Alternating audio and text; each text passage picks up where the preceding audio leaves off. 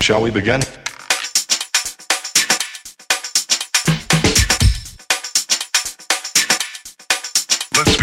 嗨，大家好，欢迎来到叉 Y 跟你看电影，让你看电影更有梗。我是叉叉 Y，我们今天非常的开心，邀请到好久不见的 Pony 耶！嗨，大家好，我是 Pony。哎，我们好久没有看到好你久不了。见了。对，啊，你上一次出现在我节目是上一个上一个的场景， 我觉得好像每次场景都差不多。你是说我家很乱是不是？觉得我去年好像都没有见到你耶。好像是对，前年前啊，我靠，两年嘞。对啊，因为哇疫情打断了我们的见面。对，真的。对哎呀，然后我记得我去年。其实我有看到 Pony，但是 Pony 没有看到我，是因为你有在主持北影的场这样子。哦，对然后我事后我传给你，然后你好像也没有读我。 我就说，哦，我刚刚有看到你在 Q A、欸、这样真子的，吗？对啊，我都忘记了。但我也忘记我是看哪一场，因为北影真的是 引爆这样子。很多很多对多，场。好了，我们今天非常开心邀请到的是 Pony，就知道说，其实我们今天要来介绍的是影展。对，那我们这个单元是电影五四三啊，那就是要来分享的是有关于电影任何的相关知识这样子。那影展这一块呢，那当然就是要请到 Pony 啊，而且呢，我们今天要聊的主题是台北电影节，邀请 Pony 又另外一个意义就是呢，因为现在 Pony 是在北影里面工作，对，应该说，我其实之前都一直在北影工作，嗯但我就是呃，从实习生一直做做做做到现在第二十四届，哦，升官了，也也不是，就是一直接手 在这个位置。对，嗯那今年的就是我今年开始负责的工作，就是整个台北电影节的选片的工作。哦选片是你在选，我不知道大家对于这个选片的这个工作职务有什么样的理解啊？我自己啊，我先讲好了，我觉得选片应该是跟国外的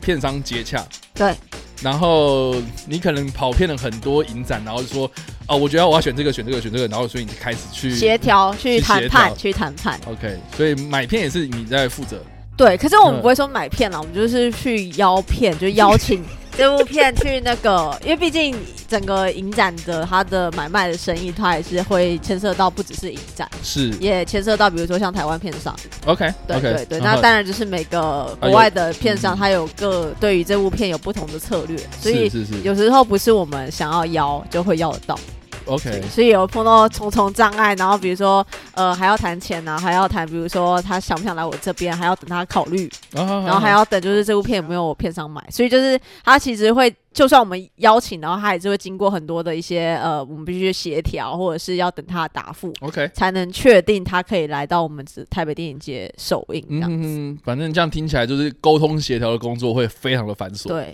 所以 Pony 真的是超到已 经，你刚看到你他说这个样面容子，泛黄吗？印堂发黑之类啊，不至于啦，不至于啊，但是就可以知道说，其实你最近工作应该都很忙碌。对，尤其是我们录制的时间也是呃，差不多五月底六月初的时候，就会对，很爆炸。今年台北电影节六月底嘛，对六月底开幕对嘛，对所以在影展临近影展期间，就大家都忙到跟那个什么气炸锅一你样是。从什么时候开始忙碌，忙忙忙忙到现在啊？应该这样讲好了，就是嗯影展它其实大家以为就是呃。这么短时间，就是在呃，比如说十七天内，就是 OK 办完一个影展。可是，在嗯前期，就是大家的工作其实要筹备非常多。对啊比，如说我们在邀片，我们甚至在四月底的时候就要关片单，所以就代表说我们前面其实有非常长的一段时间要去做一个选片的工作。 OK，你说四月就关片单，然后开始排片这样子。对，开始排片，开始做手册送印，嗯哼然后到六月的时候才跟大家见面。所以嗯其实，在前面的筹备期，就是你要可能整个开始从从甚至从很前期开始，比如说呃，大家会讲到的国新竞赛，这个也要去去做一个增建的动作，所以整个从比如说从今年一月开始就一直忙忙忙忙忙到整个天六哪月，半年就没了。 对啊，你这样半年整个 哇，那你到时候这 个台然后我北每电天影节闭幕，我每天在数，我就是啊，三月了，今年过了四分之一，然后四月了之后就说啊，今年过了三分之一，你看现在到六月，我今年过了一半。呃然后就觉得 OK，你这样很像就是刚睡醒，就是才过一天，然后就过了一个哦月。 OK，反正你就是要一路这样忙了半年这样子，对，半年这样过去了，那你下半年就可以比较轻松一点吗？妈呃哦妈，我这疑问句，妈，呃，嗯，不不一定，就是其实呃，就算结束的话，它还是要有一个比如说收尾的动作，嗯还是要去做结案，或者是呃，就是等于把这一年的影展的整个要交付的东西都 close 掉，然后就要进进入下一年的选 片啊。你也知道影无展限循环影这样。展每年就一直在 run，、就算你嗯你这边结束了，别的影展还是继续在跑。那我 OK 们就是我，因为我们也是选的是别人的影展的片子，是啦，所以我们啊是啦就要一直去看别人的影展到底选了什么菜，然后我们才能选什么。我觉得也不只是影展咖，我觉得院线咖也是啊，就是每个礼拜都会有新的片子，你就会知道说，嗯就如果真的是很每天都在看电影，或者你会觉得说电影看不完啊，真的对啊看不完，我觉得影展也是啊，这样对。好，那我们今天的主题是要来介绍这一届的台北电影节嘛？那我先问一下，台北电影节呃，跟其他的台湾的影展有什么样的差别 吗？我觉得台北电影节它其实是一个在定位上面，我们虽然没有像其他的影展定位那么的明确，嗯就比如说像奇幻，它可能就是针对比较奇幻的影片；嗯像女性影展，可能是就针对女导演拍的片子。 OK，、嗯、那台北电影节它其实主要的风格，我们是比较偏向多元的，就是我们不会说设限在一定要选什么样的片子上嗯面。可是我们有一个非常明确的目标，是我们想要找到的是那种所谓的新锐导演，就是哦他们在国际影展还没有大名大放，就像之前 Ruben Osland，他不是拿了哦金棕今年榈。拿了金棕榈，对对，看，然后嗯在他连续连二拉二嘛，他拿对了对之后，对他美术馆和最近这个 Triangle of Sadness，这个之呃前就是比如说他的作品，比如说像 Play，嗯哼，就已经有在台北电影节放过了。 OK，然后甚至像比如说呃，之前金马的有做过的焦点影人 Nada La Pit 后他的啊骗子，其实在最早其实也有在台北电影节放过。哇，对，所以就变成说，我们最致力的就是希望能找到这些新锐，他可能还没有被国际也发现，或者是成为一个大导演之前，我们就希望就是可以让台湾更多知道，哎、原来在这个地方也有就是在做这件事情 o k 就像 OK，呃现在非常红的冰扣龙界，那他 OK 其实，在还没有在坎城还没拿到奥斯卡之嗯前，嗯嗯其实在，呃台北电影节已经是做了焦点影人的是这一个单元。台北电影节其实就是想要找到新锐，然后也探索更多不同影像的可能。嗯嗯找璞玉啊啦，对，找璞玉就在茫茫大海之中找一根呃哇金针。那这样 金针，哇，那你这个慧眼识英雄哎、对， 对啊，而且很很蛮准的。你看过去的例子，其实都可以印证，就是你们你们真的是很致力在找寻一些很有潜力的、很新锐的导演这样子。对对，而且你们的单元我觉得也很特别，就是会有这种国际新锐导演的单元等等的。等一下我们可以好好来聊哦，这次有什么样很有特色的单元这样子。所以我自己个人啊，我自己个人当了北影几年的。这个观众之后，我自己是觉得北影常常会挖掘到一些很实验性的作品，题材很特别，然后呈现的方式也很特别，手法也很特别。然后这些导演确实也像彭你刚刚讲，就是可能我现在根本没听过，但是我只是去查了一下资料，才觉得说哦，他真的作品不多，但是就特别。就特别，所以好啦，这个我们先讲一下今年那个活动的时间大概是什么时候？今年是从六月二十三号到嗯七月九号，那放映是只到七月七号，那是七月九号是我们的台北电影奖的颁奖典礼。哦，好好好好对对对对，台北电影奖也是每一年蛮多人都在受到瞩目的。对，台湾对电影的一大盛会。好，那我们就来看一下今年的片单有哪些值得注意的啦。我刚刚在开录之前有问过 Pony 说，今年选了一百四十几部，是不是？一百四十，总共一百四十四部。一百四十四。嗯对，为什么会这么的啊详细知道这个数字？是因为 Pony 全部都看过了，因为对毕竟是他选片。哎、对， OK，天哪，真的，哎、我很难想象一百四十四部，然后我在半年之内把它全部嗑光、而且哎我们不只看了一百四十四部， OK，对， 而且对，一定是选片，一定是选多的，然后才开始挑嘛。对，OK，应该说呃，我们整个的嗯影展的话，我们应该是选了，哦，我节节目这边选的是一百二十部了。 OK，那当然加上电影节电影奖那边的，哦嗯哼所嗯以是哼哦总共整个影展是一百四十四部。 OK，对，那当然就是呃，在这个一百二十部，在节目这边我们当然是全部看过。那以选片来讲，一百二我们选了一百二十部，可是我们其实要看的可能是一百二十乘以四或五，天哪！而且就是在短短的四半年四内个月哦，四是个啊，对，月而且还四个月，四个，因为你四月就要封关了嘛。对对对，对所以就一直 是天哪，每你天都在看片啊，然后就每个礼拜都一直在一直。哎，我额外问一个问题好了，你你有看过就是超烂的， 就是很不喜欢的那种片子，有啊，当然也是有啊，然后就职职业伤害，哎、我因为我应该说，我有听过那种，就是呃，就是有也有其他的策展人，他们在选片的时候，然后就是这个片明明就不怎么样，可是对方就一直塞给你这样子，而且他还很热情说：“哦，我连中文字幕都帮你配好了。”这样， 你会遇到这种这种这种片商或是这种，当然也呃是不创作少者啦，啊不但少都是通常都是就是如果真的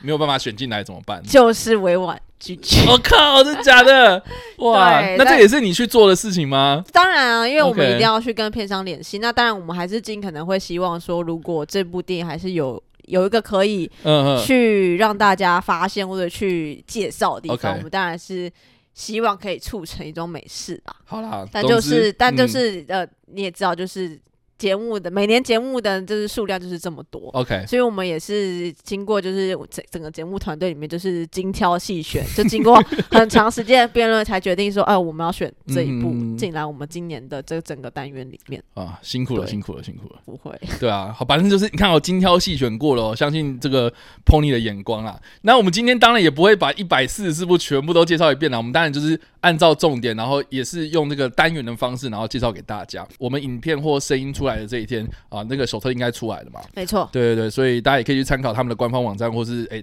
去购买他们的手册这样子。好，我觉得我们先聊一下，就是这次的开闭幕片好了，因为我觉得影展大家一定都会抢这这两部这样。是，而且对也绝对秒杀的，这个对不用想。开幕片是《初恋慢慢拍》，对，对这部片为什么会选进来呢？卡斯非常强大，是他的女主角是徐若瑄，嗯，然后他的男主角是柯震东。然后他这一部其实又是演一个就是已经年近三十，快要变成魔法师的一个呃 男性处男，处男， OK 所以就是他如何遇到呃徐若瑄，嗯，然后发展谱出一个他们就是这种爱恋，然后又有那种暧昧不明，然后又很靠近彼此的那一种关系。哎、我还看到有范少勋，对对对，还有黑佳佳，对，然后这次入围电影奖的是那个呃秀琴，就是于子玉。 ，OK，对，嗯那当然，这个这部片的导演就是呃曾经拍过《一夜台北》的呃陈俊霖导演。 ，OK，对，那这个是他的就是呃最新的长片，他你说他有呃入围什么奖项？呃女配角女配角对就要不女配角，OK OK，好，那所以这个是初恋慢半拍，是大家可以抢抢票一波。然后闭幕片的话是童话世界。对，那这就是嗯好久不见的孝全啊，孝全。对，孝全啊，孝全， 孝全这次在里面是 饰演的就是一个呃律师，然后他就是要嗯帮就是、呃呃江以蓉就是饰演的女学生去帮他呃嗯打个官司，他们讲的就是补教狼师。啊，去就是侵犯女学生，那这个补教名师就是李康生所饰演的这个呃补习班之狼张孝全，就是他要在这这个里面去帮他们争争取女女性去争取她的正义。那当然就是因为他毕竟是也曾经年轻过的律师，嗯哼所以他在以前受到一些那种。你知道搓搓汤圆，把它搓掉这件事情，然后在多年之后又碰到同一件事情，他啊就好好是决好定要伸张正义，然后去呃有点是借由这样的一个故事去呃讲述这个法律之间的一哦种模糊的道德。所以是法庭戏咯。，对，而且就 OK 是这部电影它独特的是因为其实这个导演这个是他的首部电影长片。 ，OK，啊那他本身是个律师出身，所以他对于所谓的律法和法法条的这个方面，其实他非常的清楚。看过这部片的话，就是可以清楚的感受到，就是导演对于里面的整个法律的过程或是流程，他想要讲出什么样的议题，其实是非常的明确。他其实也就是在讲，就是整个。事件的道德性，比如说他里面就抽了小红帽与大野狼，他们就啊翻转这个概念，就是说，呃，小红帽去找大野狼是大野狼真的是那个坏人吗？啊还是说其实是小红帽自愿让？哦，对，所以他们就是去探讨这种。就是这种女学生和补教名师那种关系，然后同时回到张孝全这个律师的身份，他他应该去做怎样的选择？是 OK，你情我愿呢，还是说他们其实就是有一个被侵犯的关系？哦我觉得听起来很很很对很酷欸，因为毕竟台湾蛮少见的题材，是对法律的部分，因为之前确实有很多尝试，可是表现当然就是有待加强嘛。但是，诶，这个是一个法律出身背景的一个导演，是，然后他自己编剧嘛，我记得。对对对对，所以我觉得，诶，那或许蛮有可看性的。好，所以这个是开闭幕片的部分啊。刚刚就像是 Pony 讲的嘛，就是说北影有一个非常。特色的一个单元就是国新哦，国际新锐导演，那就是字面上的意思嘛，新锐导新演锐导演，没错，也不只是台湾嘛，对对，所以它是它是一个竞赛吗？它是个竞赛， OK 然后它其实也是台湾就是目前呃唯一一个剧情长片的竞赛，而且它的首奖是可以拿到呃新台币六十万元 OK 然后呃它的第二奖是可以拿到三十万元， OK，对，所以算是奖会有金还奖蛮金的。奖金蛮丰厚的一个呃剧情长片的竞赛。那这一次的国新里面有哪些值得注意的导演吗？其实我们今年今年选出来的国星，就是嗯大家都是非常的强悍。国星竞赛就是我们是开放给第一、二部的长片的作 品嘛，嘛那当然就是里面有一些导演是是他的首部作品，那也有一些就是之前有过很好的成绩，那他们的嗯哼第二部其实呃实力也不减，而且是琢磨在不同的题材上嗯面哼也有非常好的成绩，就比如嗯说嗯像《冰岛少年三加一》，他在。之前一部作品是叫做《青春极光物语》，是有拿下就是当年的威尼斯影展的库尔斯奖。嗯哼那这部新片，它其实也是在琢磨整个青少年间他们同才之间关于霸凌，嗯甚至是性向探索和自己身体探索的一个部分。那比如说添加了魔幻写实在里面，也是整个非常的呃精彩这样子。那当然，其实在今年这个整个新导演的竞赛里面，其实议题包含非常多元，比如说像他他们电影课就是利用有点像是工作坊的概念去教呃呃，在这个伊斯兰国家周边、阿拉伯国家周阿拉伯地区的这些女性，她们来自各个不同国家去。教她们如何拍电影，你说针对女性这部分，对对对。那 OK，当然，你拍电影的过程中，当然比如说，比如说剪接啊、收音啊，或者是拍摄，他们就会又利用这样的课程去发现，哎，他们的日常，嗯哼，阿拉伯女性的日常到底长什么样子？哦，对，然后就 OK，嗯去了，就是去诱发大家思考呵呵当地的一些女性的现目前的处境。 OK，就我们以为，就比如说现在女女权当道，或者是女力当道，可是其实还是社会上还是有在那个地区，还是对于女性，还有还有还是有这些对待的不公的对待。嗯，这是以色列的片子嘛？对，这个是以嗯色列的片子。 ，OK，当然非常多了。那我自己个人非常喜欢，也非常推荐的是《去你的乐色山山庄》。嗯，这对我光看片名我就很有兴趣。对，因为它其实讲的就是在呃，二零一五年有一个黎巴嫩垃圾危机。是，那这个当时的垃圾危机，就是因为政府他们在都市里面盖了一个垃圾场，但那个垃圾场的容量已经到达了上限，而且他们这个垃圾场本来就是一个临时。的垃圾场，可是因为就是一些政府的利益关系，他们决定就是把这个垃圾场再续用。那当地的居民就是非常的不悦，然后他就是整个就抗议这样。那甚至说他们想要另辟垃圾场，之后盖到垃圾场就是别人的家园上面，所以哦他这个这个故事就是从这个事件为出发，那就是讲述就是有个家庭为了因为他们家的呃呃奶奶的身体状况不好，他们需要新鲜的空气，所以他们搬到一个呃非常清静的郊外，但没想到这个郊外以为住的好好，却没想到就是这个垃圾危机居然要到在这里，要倒在这里，他们的他们出面有一块空地，没想到嗯就变成政府的就是想要盖垃圾场的一个空地，所以他们就为此而抗争。哦，这个我很有兴趣。对那环保议题，而且垃圾不分蓝绿嘛，台湾有对面临到这种问题过。对，所以就对是啊他通过一个嗯家庭去呈现这个议题，然后还有 OK 有点呃居住居住正义和土地正义的这方面，其实都有琢磨不嗯少。哦 OK。对，很酷哎、我觉得就像你刚刚讲的，因为这几部其实探讨的议题都很多元，嗯然后你有讲历史的，你有讲环保的，然后甚至是哎、美国女孩也在这里面，呃、对对啊，因为她毕竟也是第一部片子嘛，对。对啊对啊，所以我觉得哎、这个也是大家可以去关注的一个单元。对，那除了嗯美国女孩之外，其实台湾电影的另外一个代表就是今年的小兰。啊，那小兰这部电影是在台北电影节世界首映，哦，对，世之界前都没有看过的、哦，之前都没有看过的。对那这部片其实也是在讲青少年之间对于性爱认同的这样的一个方向。嗯哼，它结合了一些非常时下，比如说一些 A P P 这种科技上的结合，去呈现和去呃反映青少年和青少女之间对于这个性爱方面之间的焦虑，以及 OK 自我成长的一个救赎。她是那个该死阿修罗那个女生嘛，对王王对于轩她主演的，对，OK，对，就是因为她之前是女配角嘛，然后她也有得金马嘛，所以嘿，她的演技应该是对，可以它在期待里一面非常的精彩。 OK 对，就是把整个女性的青少年对于一种性的冲击，性的憧憬，还有嗯嗯嗯整个身体和情绪的转变，嗯做的非常的好。 OK，这个是也可以期待小兰呐、嗯，我就觉得蛮有趣，就是说呢，这个是国际新锐导演的竞赛嘛，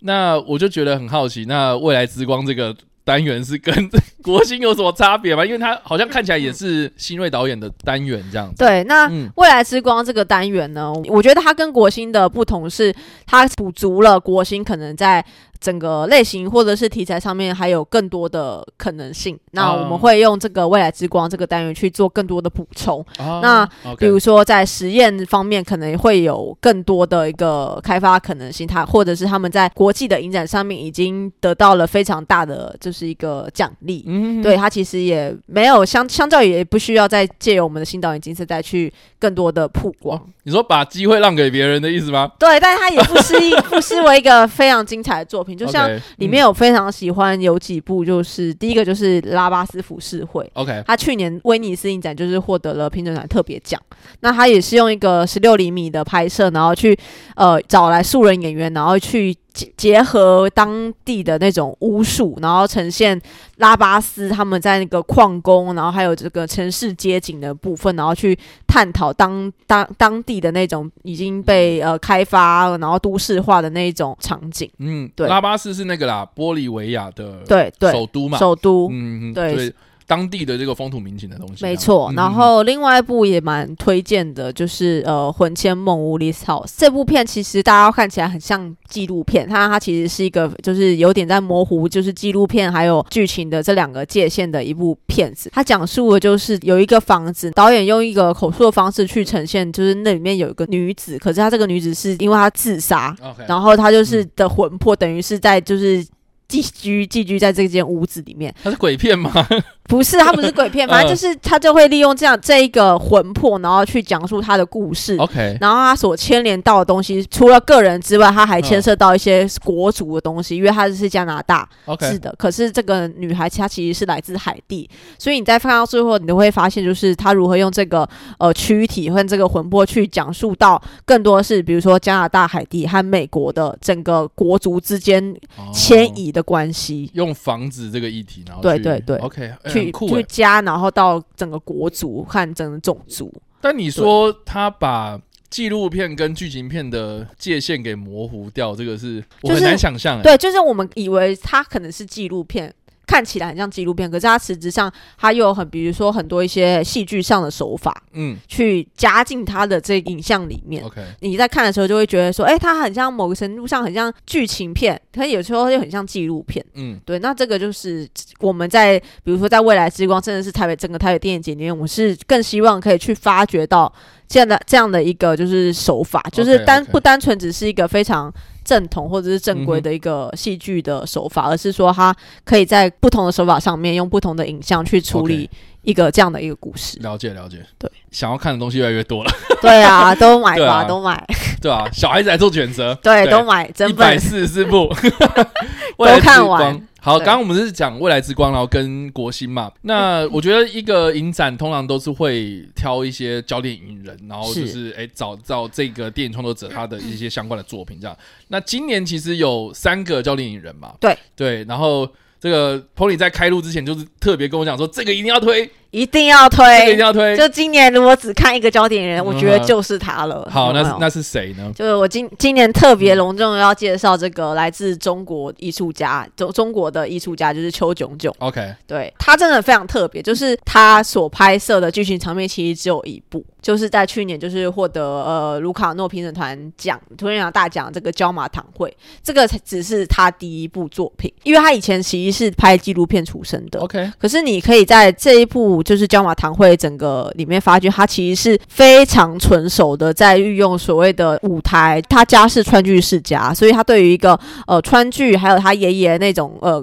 家庭记忆非常的熟悉，结合到就是这个影像里面，就是展现的非常的纯熟，然后从一个川剧的一个戏班的一个解散和团聚再重建去。整个回推到当时就整个在国共内战的时候，这群所谓的国民党的军人是如何追着战争，然后去迁移。然后然后就是有一些人就是呃逃逃逃到台湾，然后说或是这个戏班如何在他又要演一些什么红剧，又要写演一些比如说反革命的那种戏嘛，哦他们如何在这一个呃，你知道，就是共产党已经到来之前，他们如何在里面又求生存，等于是他就是把整个父辈记忆在那种国共内战的时期，再整个重现一遍。嗯哼，嗯对，所以它是历史题材的片子这样。对，他是他嗯其实应该讲，他其实是出发出自他爷爷，就是这个邱福兴他的回忆，他的回忆，那 OK 他就是从他的个人去映照整个大时代的变迁。哦，哎、听起来很有趣，而且对，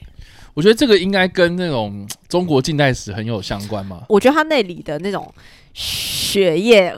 所增长出来是一种来自艺术家的气息。 OK，啊他对于一个艺术的尊重，虽然是身为中国人，但他又不是说非常倾向在一个共产党的那一面。啊就是你可以在他的各种的呃影片看到，其实所谓的中文字，他所理解的居然是繁体字。 OK，对于，所以他你可以在其实影片他没有说非常的批判说，哦，我就是讨厌哪哪一个党，或者是我要支持哪个党。可是你在整个的变迁或者是流离的这样的一个呈现上面，其实你冥冥之中你可以看到，就是这个导演他到底所存在的一种认同是什么。 OK，因为我们这次其实就是整整个把邱炯炯的导演的作品整个搬来台北电影节。嗯，所以这个这次放映的几乎是他的全，就是他的全集，全部吗？全部 OK，嗯就是他其实前面就是指导了四部的长片，记录长片，两、部的记录短片。那嗯哼里面呢，就是大九楼、宣堂闲话录，然后还有彩排，其实都是以他个人家族为出发。比如说大九楼就是他的呃父子辈那一辈，其实就经营一个酒楼，然后他哦他在倒闭前夕就去采访他的家人，然后发现他每个家人都好会讲 话， OK，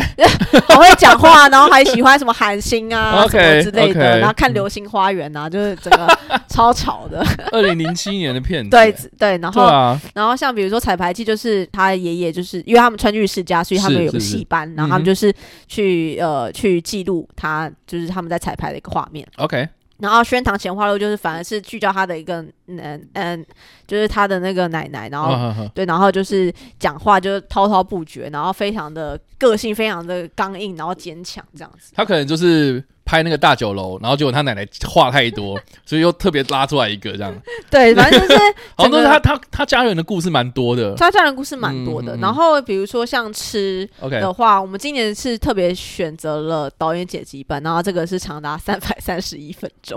等一下，那我们听过三百三十一分钟，哎，对三百那五中个间小时哦多，对，但中间会有两次中场休息的，所以大家就是天哪！还是可以去上厕所。对好好，但非常，我觉得这部电影非常的精彩。 就是如果你看《椒麻堂会》的话，你大概可以就是看，也连带着看这个吃，因为其实这个吃他他所拍摄的是一个叫做张先师的主人翁。那他的身份背景其实非常特别，就是他爸爸其实是国国民党， OK，对，可是嗯当时就是共产党，所以他爸爸就被被整个就是驱被逐吗？家庭被迫流亡之外，他爸爸啊也因为这件事情而遭到了就是迫枪害吗？就是枪毙。哦，OK，OK，OK。那他其实这个张先生内心，其实他爸爸是这个背景，但是他其实从小他就是被教育成就是一个革命分子，就是哦倾向、嗯就是比较左，派的，比 对比较左派的。那 OK，OK，嗯可是呢，应该说他的背景，因为刚刚讲国民党是他爸爸是国民党。对可对是，在一个共产党体制下面，你一定要是纯正的红军血统，你才有机会拔擢。 ，OK，OK，所以你在有家庭这个背景的话，你从来你没办法就是在他会被受影响没有的，对了，对，一定会 OK，就是 OK 没办法高升，所以他嗯就是讲述了他在这里面的一个挣扎，甚至是他这么左派，他没想到居然在共产党这样的一个执政下面，他居然被打成右派，那然所后以他还因为去这样而去坐牢，哇，OK，就是一个人的一生吗？呃，算是就是他的回忆录呃这样子，那这个是他的呃纪纪纪纪录片的作品，对，这是他哦的这纪这录个是片，纪录片，对，这个是纪录片。哦，但是我们刚刚所提到那个椒麻椒麻堂堂会是剧是情剧片，情片对嘛对对，OK，对，所以应该说吃可以当做是你可以看，如果你是先看呃椒麻堂会椒麻堂会的话，嗯其实吃就是它的这个整个的前奏曲啦。你可以从这部 OK 片大概了解说呃，当时国共内战这些就是。夹杂于这种国民共国民党家庭和这个呃身在共产党下面的革命分子的这群就是家庭之间的关系嗯是怎么样？是比如说受到什么样的牵连，嗯然后在这个呃国家的统治下面，他们有受到如此的迫害。哇，我对觉得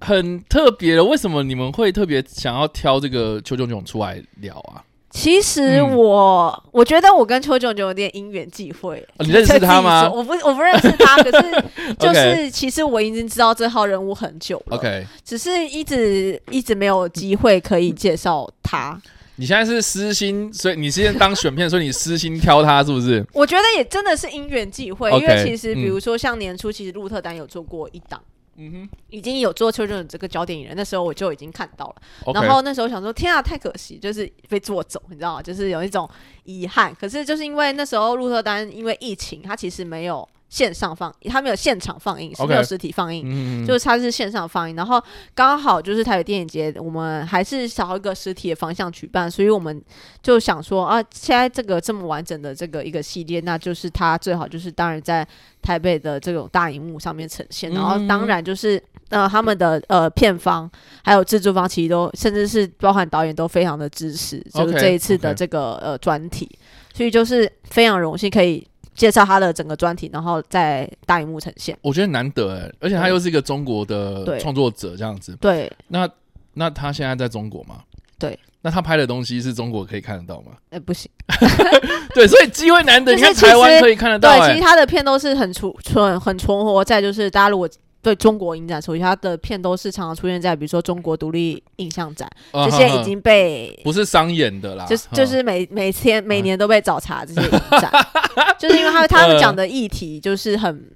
比较硬一点这样。对，那当然就嗯嗯嗯是呃，邱炯炯他个人就是应该说他前面几部片你看起来是家庭啊什么的 OK，那其 OK 实里面还是有讲一些历史的东西，就嗯哼是毕竟从在生活在中国，一定不免会讲到那些啊民运的事情， 所以它里嗯面其实都有这些家人在谈关于谈这些运动或当时场景的一嗯些记录， OK，所以其实你也知道，就是讲出来这些基本上就不会被审查哦我懂了。或所接受。对对对对对，哎，这个是 这你看政治外力啊，这个哎，对大家也可以去听我们两年前录的， 对，所以对啊，你就知道说其实那个中国的现在电影的环境其实蛮对，嗯所以就是很难得啦。那包含椒麻糖味，他自己也是一个非常挣扎于在这个里面的嘛， OK，因为其实包含我就刚刚一直讲到导演所谓的艺术家性格，是他也不管这部片，他当然是希望就是这部片还是能上映，他还是希希望遵从遵从他的艺术的那种思考为准，他不不希望就是借由任何的政治外力去影响整个片它的走向。嗯哼哼哼对。呃，这次会邀请他来 吗？哎、很遗憾，因为疫情关系也，没办法，还是没办法连线也就是没办法。呃，我们会在就是会做连线，就是在、嗯呃七月四号，就是椒麻堂会在光点华山的那一场演完之后，我们会有一个线上的连线的讲堂，映映后吗？映后映后的线上连对线大师这样讲子堂，哦所以到时酷候欸如果有兴趣的朋友，就是可以就是买这一场，然后听就是邱炯炯讲述他整个的创作历程。那好当然要嗯值得推荐的就是我们一直刚刚讲到《椒麻堂会》这部他非常重要的作品。嗯那其实邱炯炯除了刚刚讲他的导演，然后艺术家之外，他其实是也是个画家。 OK，然后他的经历非常特别，就是他的画是无师自通，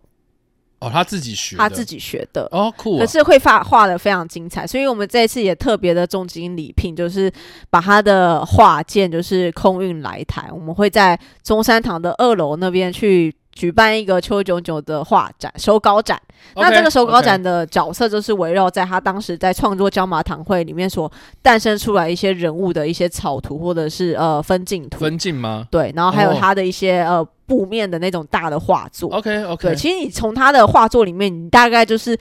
可以知道这个人他对于一个艺术的坚持，还有他对于想、嗯角色的想象，然后如何把画作，然后结合他自己呃川剧的背景，然后结合到影像，变成现在我们看到的九马堂会。 OK OK，对，也很难得的一个机会啊，对对啊，毕竟他的东西很难在外面看得 到。很难，所以就对啊我觉得就是要把握这个机会啊，哇，对。好，所以这个因为是中国片真的是， 呃，我觉得呃近年来越来越少机会看得到啦，对，能吧？能能有看的机会就赶快看，就是下对一次看就真的也不知道什么时候。是啊，好，对所以这个是教练影人邱炯炯的部分啊。那另外呢，我另外一个觉得蛮有趣，就是有个单元叫做“电影万物论”。哎，那它应该就是之前的当代精选嘛，哦，对就是有很多呃值得注目的一些国际的影片这样子。那其中呢，今年还特别把乌克兰的这个主题给挑出来，然后变成是一个小单元这样。对对对，嗯那当然这个乌克兰，我想就是现在是非常热的话题了。是，那当然，我觉所得以你们跟跟风吗？哎，我你们在蹭热度，我没有在蹭热度哦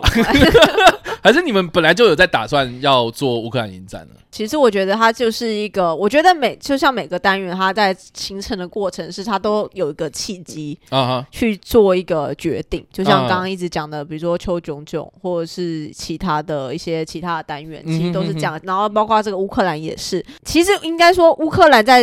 整个爆发嗯，的之前，其实乌克兰电影一直都一直在琢磨那时候二零一四年发生的 Donbass 的战争。哦，就是其实就已经很长之时前间的那了，一个就已经嗯非常多的导演在、在创作这件事情，所以呃，直到三月爆发之后，大家才又真正的去再去就是想要认识这个乌克兰的这个国家这样，这个国家为什么会嗯嗯嗯发生这种事情。 OK，所以其实，在这个之前，比如说呃，这次选映的几部就是呃呃，比如说《芭比 R》《Contacts》，然后《噩梦的倒影》，然后《顿巴斯壕沟纪实》，其实它都是去年的去年的作品。 OK，它都是在这个战争完全真正爆发之前，他们就已经拍摄出来的作品，也可以看见说，其实乌克兰的创作者他们其实一直在关注，就是在思考这件事情。那这三部电影其实非常的不同，嗯就是呃呃，比如说像呃《解战火解密》《囊子谷大屠杀》是 Los Nita，嗯，就是有拍《Down Best》招募的国境的这一个导演。那、嗯他其实，在近年一直往一种呃 archive 的一种档案影像为出发，就是他会去寻找一些呃政府就是为了要掩藏历史，然后不愿公开的真相，嗯他宁愿去把这些真相挖出来，然后呈现给观众看说原来当时有这个事件，哦，它是解密啦，整个的解密 OK，啊哈哈然哈后哈重新拼贴，然后还原当时的事件，然后把那种最真实，虽然很害人，就是尸体满谷。 OK，然后可是它其实是最真实的影像，然后这些影像其实都不被现在的官方、当地官方所承认的影像所 OK，以解那个去去去重组这样。那娘子谷大屠杀就是在讲出当时的纳粹就是为了要屠杀乌克兰的乌克兰境内的犹太人。嗯哼，所以他们就是在一个短短的，就是二十四四十八小时内，就是杀把呃三万四千的犹太乌克乌克兰的犹太人，就是全部都杀死，你说你说在二战大的屠时候，杀。二战的时候，纳粹入侵乌克兰这个地方的时候，然后对就对，呃对做了这件事情对，这那样，当然就是 OK 最后在纳粹走之后，苏联其实就是有一段时间也是在整个是统治乌克兰嘛。是啊是啊，所以，是啊其实就是你可以看见，就是他们之间的一种前世今生。其实苏联也是对乌克兰有一样的一种屠杀的行为，就 OK 是对于一个呃，就是其实跟纳粹没有两样。 OK 对，其实然后你大家也知道，就是后来就是一九九一年乌克兰独立，啊哈，所以等于说，借由这部片子，大家可以去了解一下，不只是德国纳粹，然后和苏联，然后还有乌克兰他们之间的关系，也可以就是连接到为什么现在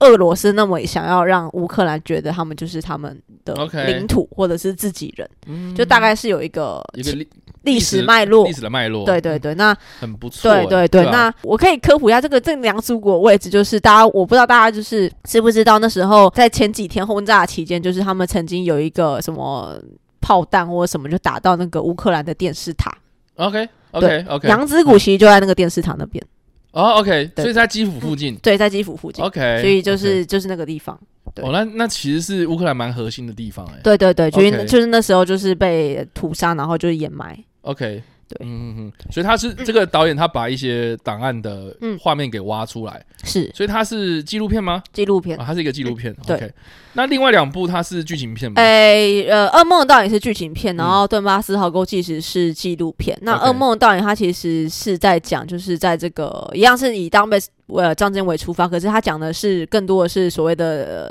呃呃创伤症候。 OK，对，就是说呃，因为他在讲就是一名医生，他本来就想要去。这种当被前线去当那种军事战战战地地医医生，生没想到他嗯就被这个当地的那个他们，因为他们其实又有分很分很多复杂，就是亲乌和亲俄，亲乌亲二的啊。可是里面又有分很细的一些派别，嗯，OK，然后反正就是这个医生他就是被某个派别抓过去，然后他就是他等于是被俘虏到别的地方去做医生， OK 嗯 OK 对 OK，就是俘虏到敌营，然后就是要去，比如说要去处死乌克兰人，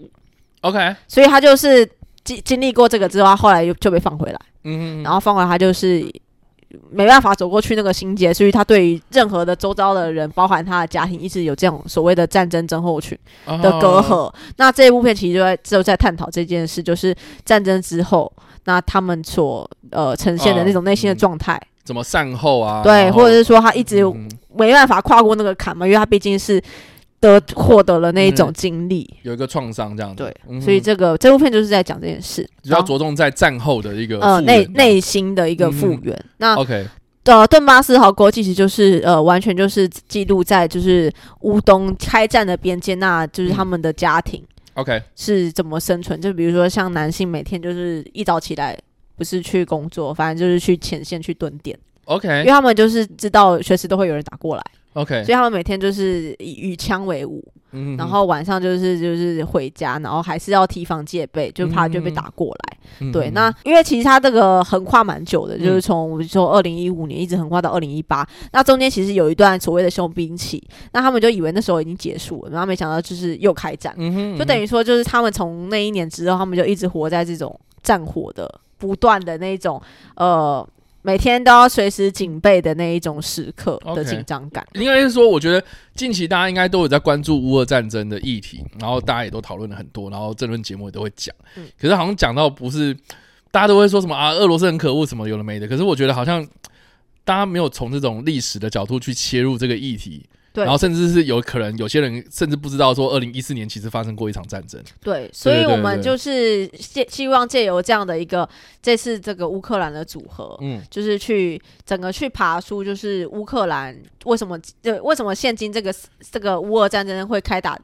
会开打嗯的原因啦，其实就是说，它不只是呃，二零一四年的已经有一个顿巴斯战争，它是一再往前，就是你可以呃了解到乌克兰和俄国，就是苏联，然后甚嗯至是纳粹他们之间的彼此的关系。 ，OK，其实你就可以更往前的更知道说、啊他们之间为什么到底有演变成这今天这个样子。是，对，所以这些是这个，呃我觉得这个议题还蛮沉重的，但是我对相信呐，哈，就是这个北影这样选进来，这个我们要相信 Pony 的眼光，对，就是他一定是好看的这样。对，我觉得它非常好看，就是其实嗯你看完之后，就是除了。呃，导演的技法当然是不用说，这影片嗯的风格都非常的厉害之外，其实你还可以从中的借由这三部片的对照去知道说，呃，整个帮你补足了 OK 就是 OK，不只是呃历史的脉络，然后就是大家的呃内内心状态，还有真的是在战地里面生存的那个那些家庭。嗯，我相信啊，我相信他们的这个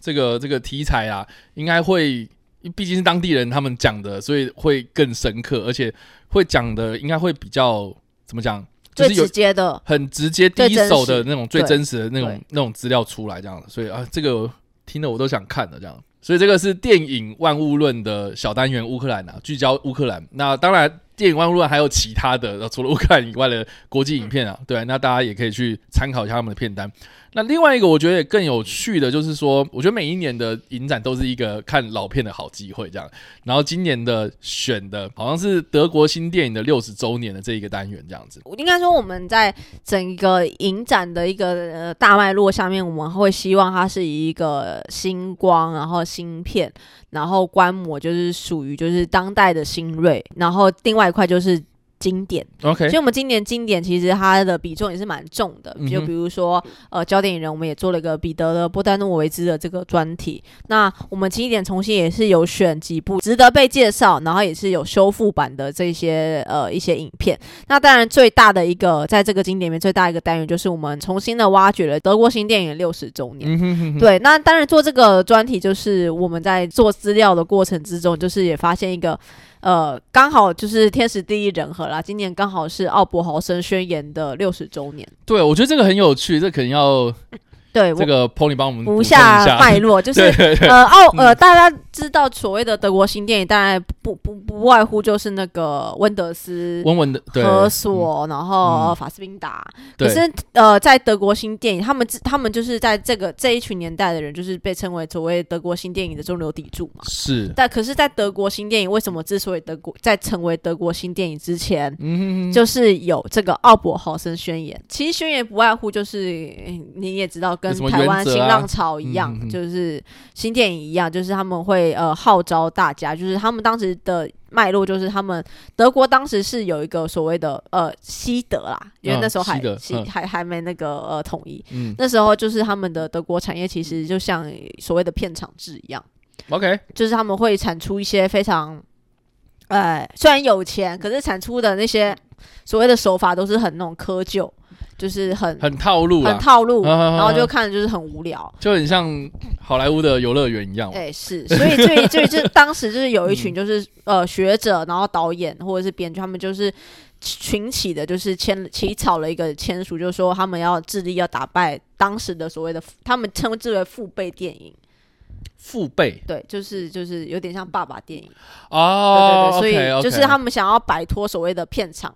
就是他们的魔爪，因为资金都掌握在他们手上， OK，他们就是想要摆脱这样的一个片场制度，然后去朝向开发他们自己的新电影的语言，就 OK，像 OK 像法国新浪潮都是这要样。要要突破那个框对架这对样子，。那 OK 那这一批人呢，他除了在一九六二年的时候，他们在奥伯豪森非常著名，就是短片电影节上面发表这个宣言，也成立了所谓的呃基金，那个叫做就是叫做青年电影基金呐、哦，什补么助拍 Younger 拍片 Cinema 这样子吗对，用个 cinema，他他们就是补助，就是这群新导演去拍片， ？OK，所以他们会从从他们这个基金会去抽一点钱，然后去资助他们这边拍片。那久而久之，这个他他们，然后他们在之后的这些影展都非常的成功。 OK，所以这个所谓的德国新电影的第一波浪潮，其实就讲的就是这群人 OK，就是奥伯 OK 肖森宣言之后所诞生的这群人。那我们现在所熟熟知的那些温德斯和嗯法斯宾达，嗯他们其实的养分就是这群人。哦，所以他们其实是这个浪潮的第二波，哦哦，在所以所以你说温文斯他们那些人都是受到这之个后 OK，对，他们哦其实是之后，这些人影响之对后对，OK 对，其 OK，实是我们现在可能比较知道，可是他们其实在前面，他们其实有这批已经有一人波了已这经样子，有一波的人 OK 在帮忙去让整个德国新电影有可以再起来，或者是朝不同路线去做一个呃开拓。 OK，那所以这对次选的大部分都是那个当时奥博豪森宣言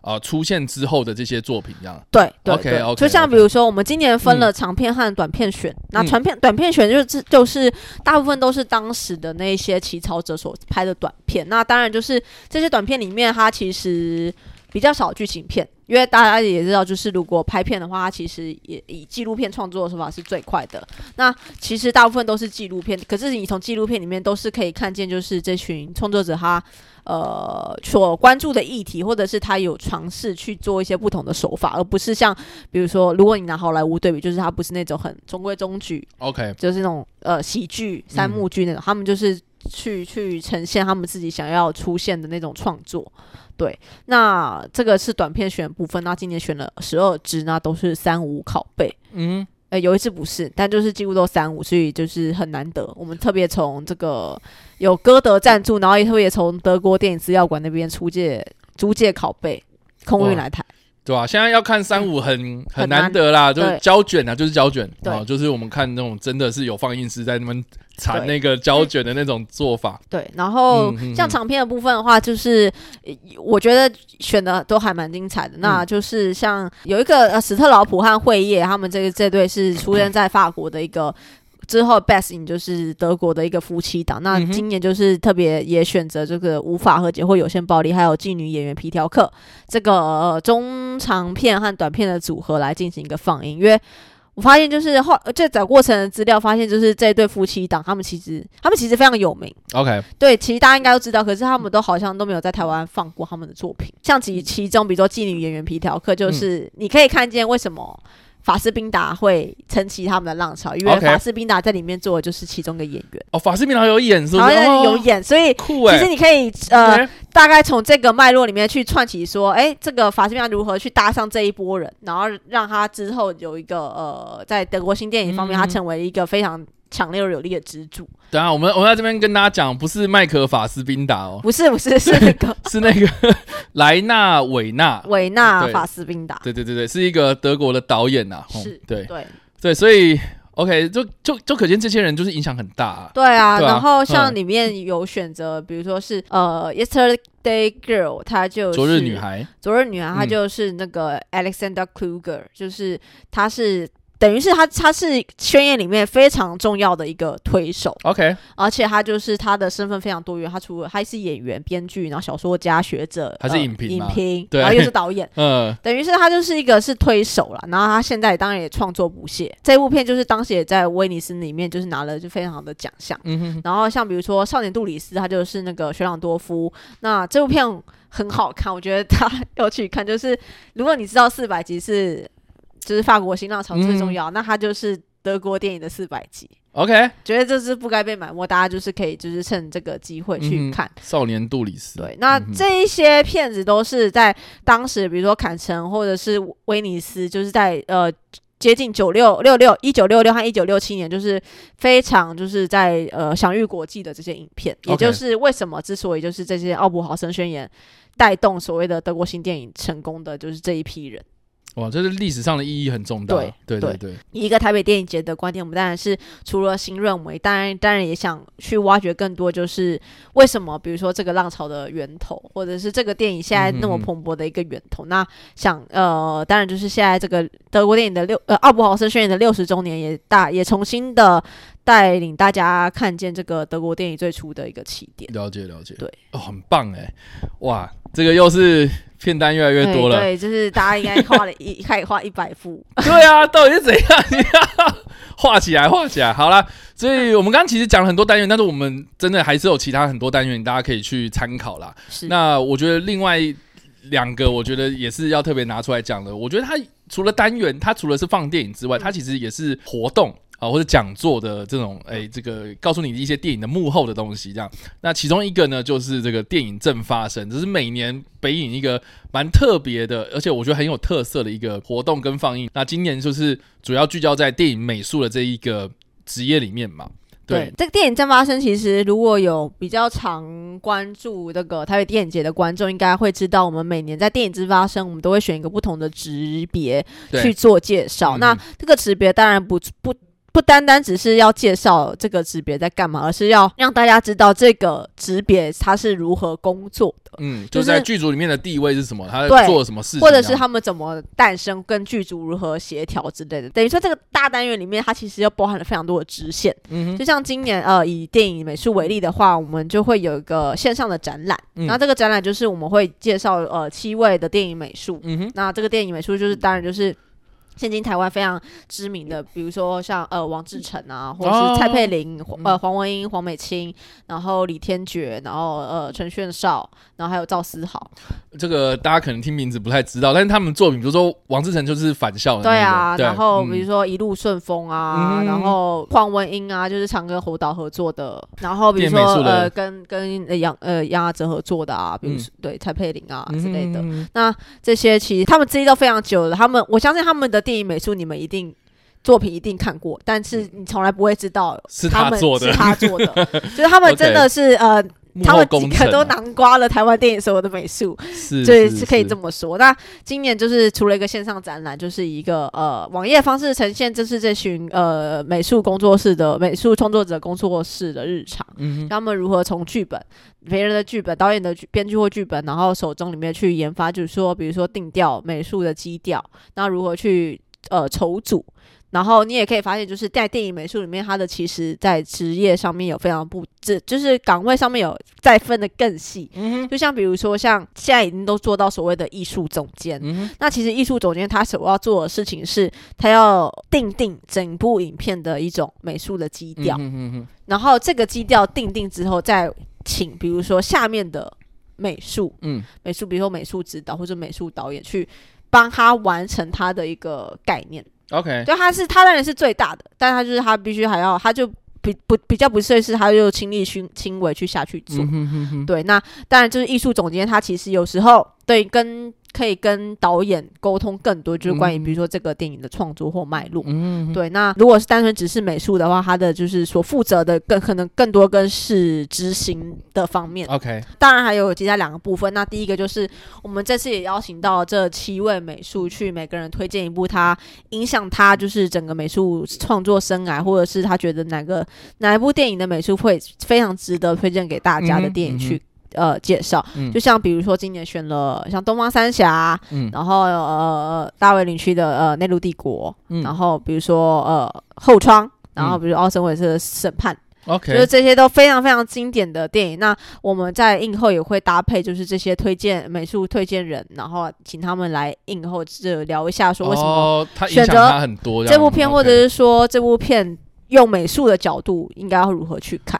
了解了解，对哦我觉得很酷诶，就是影响他们的作品，然后诶这些东西的美术其实也是诶可以，我觉得可以介绍给很多不同的观众，然后从美术的角度去切入一部电影，因为有些人可能是啊，我就是想要看故事嘛，我就想要看剧情，对可，是我我我们不会去注意到很多那种幕后的细节。那我觉得有一个专业的人士，然后来帮我们导读或干嘛的，我觉得其实其实是认识电影的一个很好的机会。是是是，对，而且我们像刚刚我刚刚查一下线上展览这部分呢、我们刚刚所提到那几位呃这大师级的人物啊，他们带来的作品像是包括我刚刚说返校嘛，然后无声、健忘村、西屋花园，我没有谈的那场恋爱、海上花、一路顺风，他们的这些手稿这样子，所以哇，这个是如果你本身就很喜欢这种。比如说美术设计啊、美术设定啊，呃，会买那种美术设定集回来收藏的那种人，我觉得他应该是往实体看到那个东西，你看应该会蛮感动的。对对对对对对然后。嗯，当然，这个单元部分我们还是呃，另外一个部分就是非常重要，是在呃七月的那一周的时候，会有一个所谓的呃线上现场演出。创作现场，现创对创作现场，他是请嗯到就是、呃其中之一的美术就是天哥李天爵，李天他爵会带嗯领就是一些其他他的一些导演，比如说老大人的导演。嗯哼，去创作一个现场的创作，对，那去展现说就是在这个电影美术里面，他如何创作出一个现场的东西，让大家呈现出来，哎，我知很道这个美术到底是应该在电影里面扮演什么样的角 色。我很难想象，因为像前几届他们是比如说找呃电影配乐，对，然后我记得好像是那那一次是找林强老师吧，嗯，对，然后就直接现场哦，他们可能有一个画面，然后就直接他就开始直直接创作了这样。那我觉得，因为音乐它是很可以马上知道说哦，他弹的什么音，然后他做什么事情，所以我们都可以很快的知道说他的那个配乐配出来会是什么样子。可是我觉得美术你要现场画给大家看吗？还是对，对所以就是我觉得，嗯就是到到时候大家就是去现场就会知道说，他对们到底要玩出什么花样。而呃而而且你又说他不只是就是李天爵到现场，对他也是有跟很多可能他在剧组里面，他们可能就会开始沟通的一些人，比如导演哦，是，或者我这边看到像摄影师嗯，哦、技术统筹等等的，就他们会去一直在不断的协调这样，对啊，那我就很好奇，那到底会是怎么样？就我觉得观众可能会有点像是我们就置身在那个剧组里面看这些人在讨论对的事情嗯对，怎么？样把就是怎么样今天把一个文字，因为大家知道，就是在美术成为实体之前，你拿到一定是所谓的剧剧本本。对，所以要如何把这些剧本的文字变成实体的那种视觉化的效果？那这个就是必须从美术这边开始着手去建立搭设，比如说场景啊，然后美术一些细节的整个影片的基调，还有场景的设定，嗯这个都是呃美术必须要做的事情。酷哎、欸，对对吧、七月一号到七月三号，在中山堂的嗯光复厅，对啊，大家可以去也是一样看一下那个场次跟那个购票这样。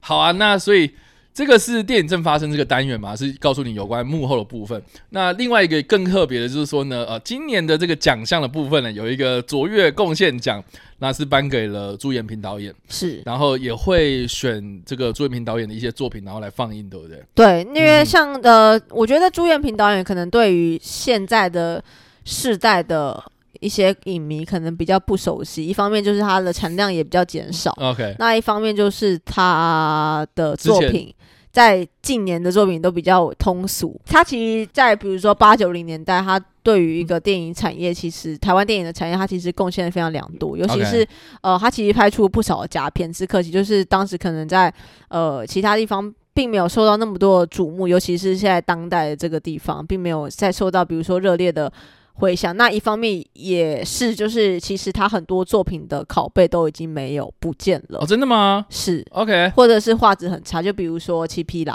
哦七匹狼》其实现在只剩 DVD，就是你连国影影视厅中心都没有所谓的拷贝。哇，那其实他有很多的作品都是因为这 OK 样已经不见，他甚至他自己都没有保存。他自己也没保存，对，它很多都卖给电视台，所以就是、哦好好呃，其实朱导的影片，除了现在在电视台上面看，其实蛮多的影片，其实我大荧幕的机会其实少之又少。而且我 OK 有些时候也要看所谓的拷贝的状态嗯适不适合放映，嗯，所以这次其实我们选了两部片，也是朱导在整个创作生涯中非常重要的。那嗯其中一部是《抑郁》， OK，呃，不知道大家知不知道《抑郁》，就是《抑郁》的卡哇斯非常的强大。这个我觉得抑郁应该算 是每次只要讲到朱元平，然后说他你们举一个朱元平最好看的片子，大家一定都会举抑郁，那《抑郁》也是朱彦平对啊导演最喜欢的，觉得拍的最满意的一个作品。他自己最喜欢的。对 OK 那当然卡斯不用说，对啊刘德华，刘你德也看华过，三十二年前的刘德华，哎，我们哎看过三十六年前的汤姆克鲁斯最近嘛，对，好你可以看三十二年的刘德 华，刘德华，对，然后啊呃左中华、陀中华，嗯然后柯柯俊雄啊，柯俊雄嗯嗯，对嗯，然后顾宝明嘛，最近才刚过世，是是是对，，那嗯这个三十二年前就是。呃他的，而且他的拷贝是呃影视听音中心现存的三十五的拷贝，哇，你们又拿三十五厘米出来再伤一次就对 了，对， 很很很珍贵的难得的机会很啦，难得的机会，对啊就是呃，这个是放一次少一次。另外一部片就是《小丑与天鹅》，因为《抑郁》其实是展现主导在另外一方面，就是对于一个战争片或者历史片，呃，很重要的成就。是那它其实被为人所知，还是在于它的喜剧片。 OK，对，那它的喜剧片的这个部分，其实《小丑与天鹅》也占了非常大的一个呃呃地位的 OK，存在。好那好好他当然的前面一部片是小丑，那小丑与天鹅是就是等于是个延伸，那这这部也是呃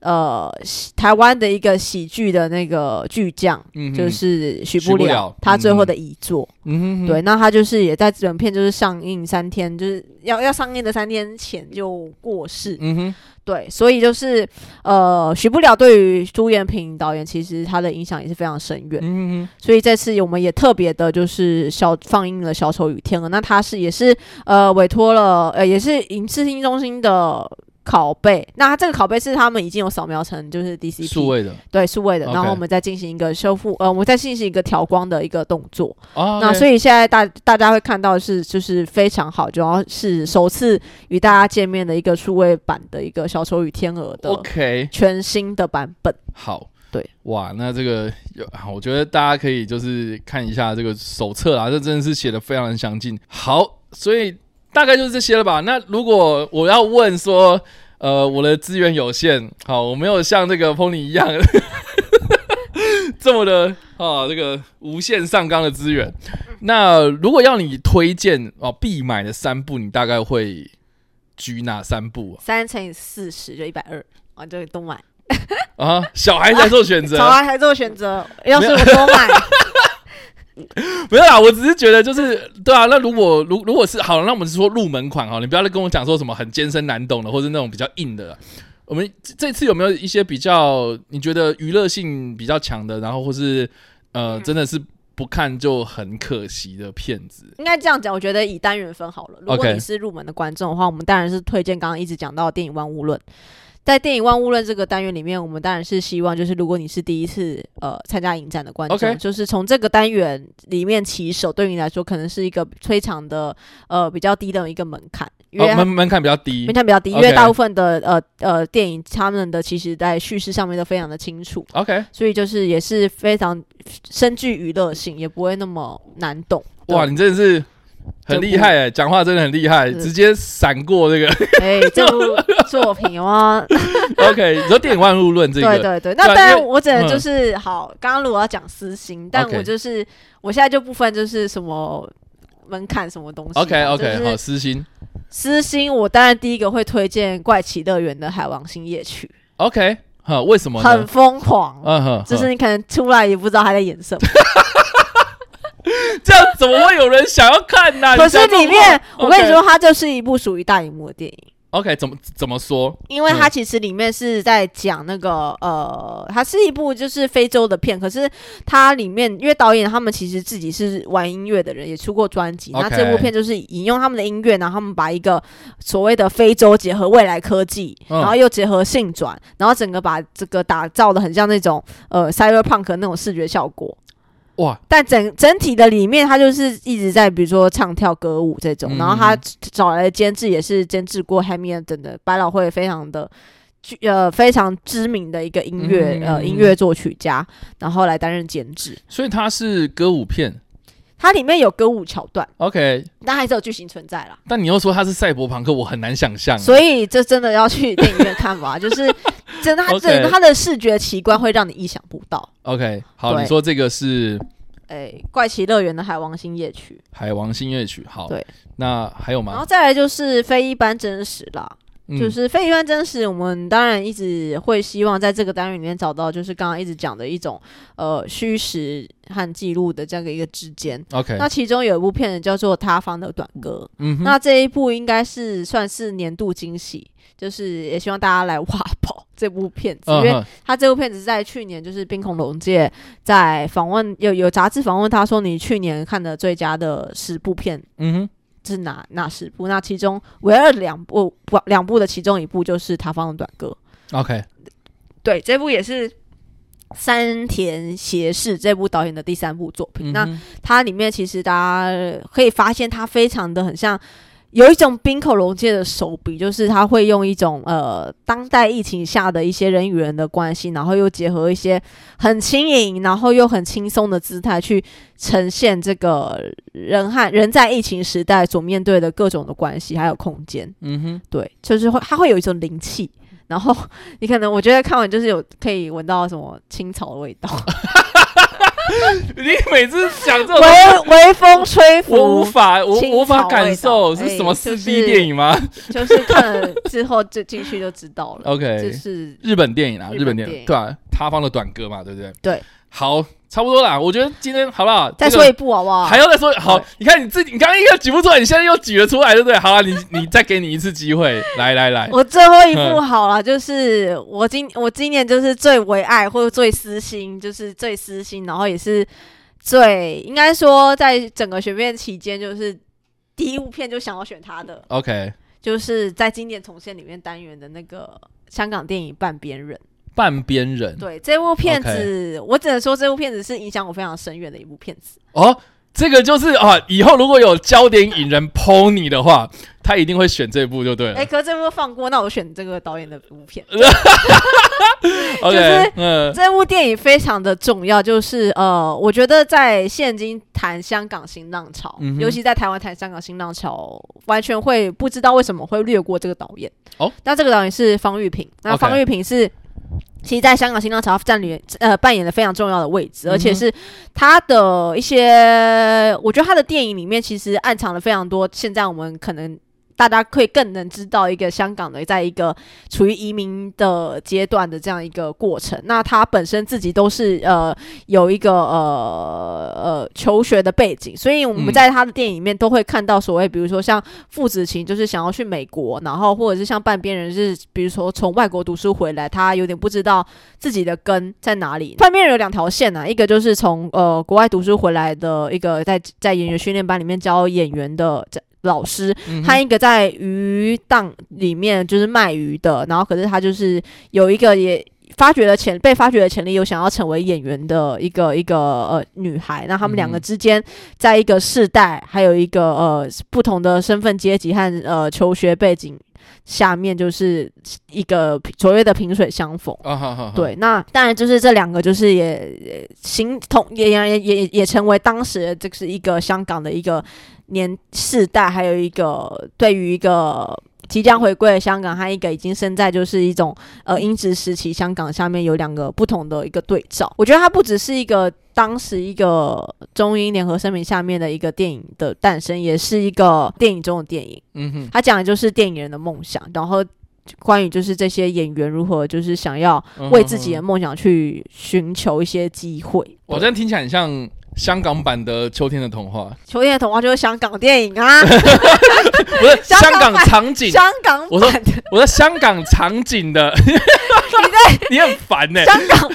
秋天的童话就是香港电影。对啊了，我知道香港电影，但是我是说它的故事场景发生在香港。对，啊其实对对，就就应该说，呃，比如说现在我们知道，我我们讲张婉婷，我们讲呃罗卓瑶，是大家都会是发是觉是就是里面的离散的元素。但其实方玉萍在早在那一个年代，呃，新浪潮，因为他们其实都同属那个时期啦。那，OK，方玉萍其实在台湾这个语境下面是非常少被提及的，你就说你是说大家讨论度就比较低啊，对你会讨论嗯许鞍华，你会讨论许克，你 OK 会讨论谭家明，但 OK，你不会讨论方玉萍，我也不知道为什么，就是方玉非常少人在就是整个的呃呃你谈新浪潮的文章非常少看嗯到，可是他的电影是非常非常重要。有可能是类型的关系吧，因为你像哎，个徐他克的他这的种类武型其侠实都，其实我觉得他类型跟徐安怀蛮像，就是他走、哦走一种写实基调，社会底层、社会 OK 写实嗯的这种，然后讲述的是小人物，甚至是家庭内之间的那种呃移民的情怀。 OK，向往国外，然后还是要留在这边扎根的一种纠结的一种情绪。而且我喜欢好红红的这样子，所以就是 呃，我觉得很奇其实怪也借由这次机会，刚好因为这部片其实在去年的香港电影节它有个修复的版本。 OK 所以也刚好借由今年这个今年重现的机会，就是可以介绍《半边人》给就是是台湾是是的是观众，然后是一个修复版的全新的姿态。那当然就是到时候呃，因为它有两场放映，那如果买第一场的话，就是会有惊喜。哎哦但那个惊喜我就先卖个关子， ，Pony 会出来送大家礼物，不是？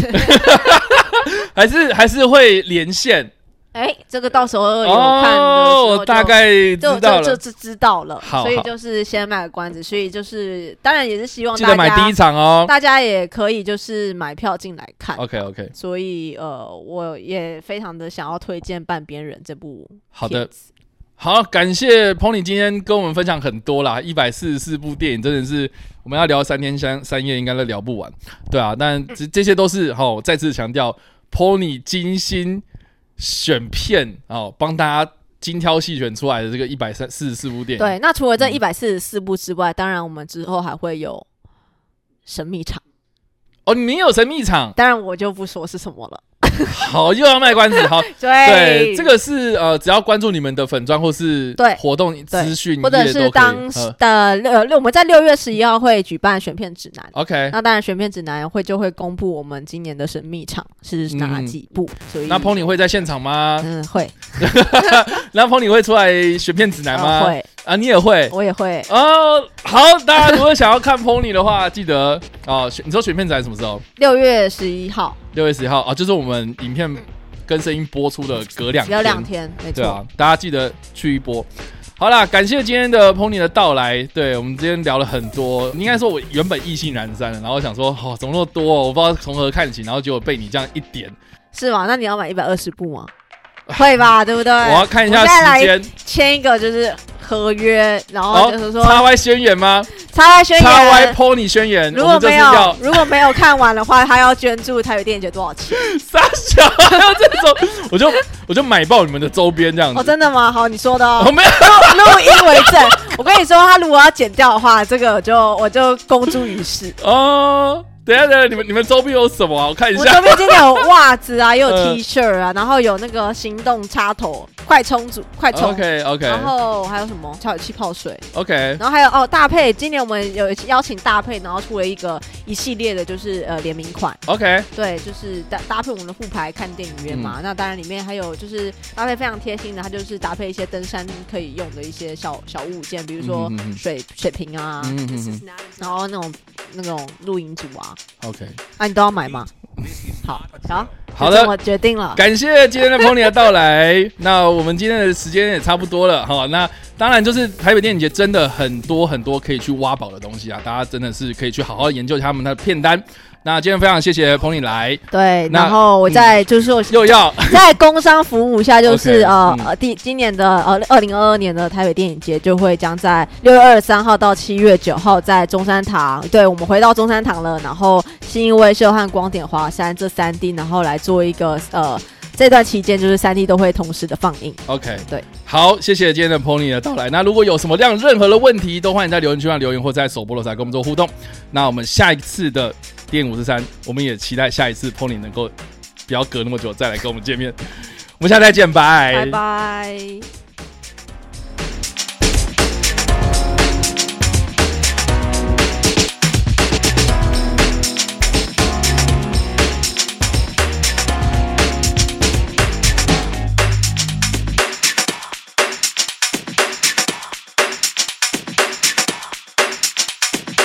Oh, for sure.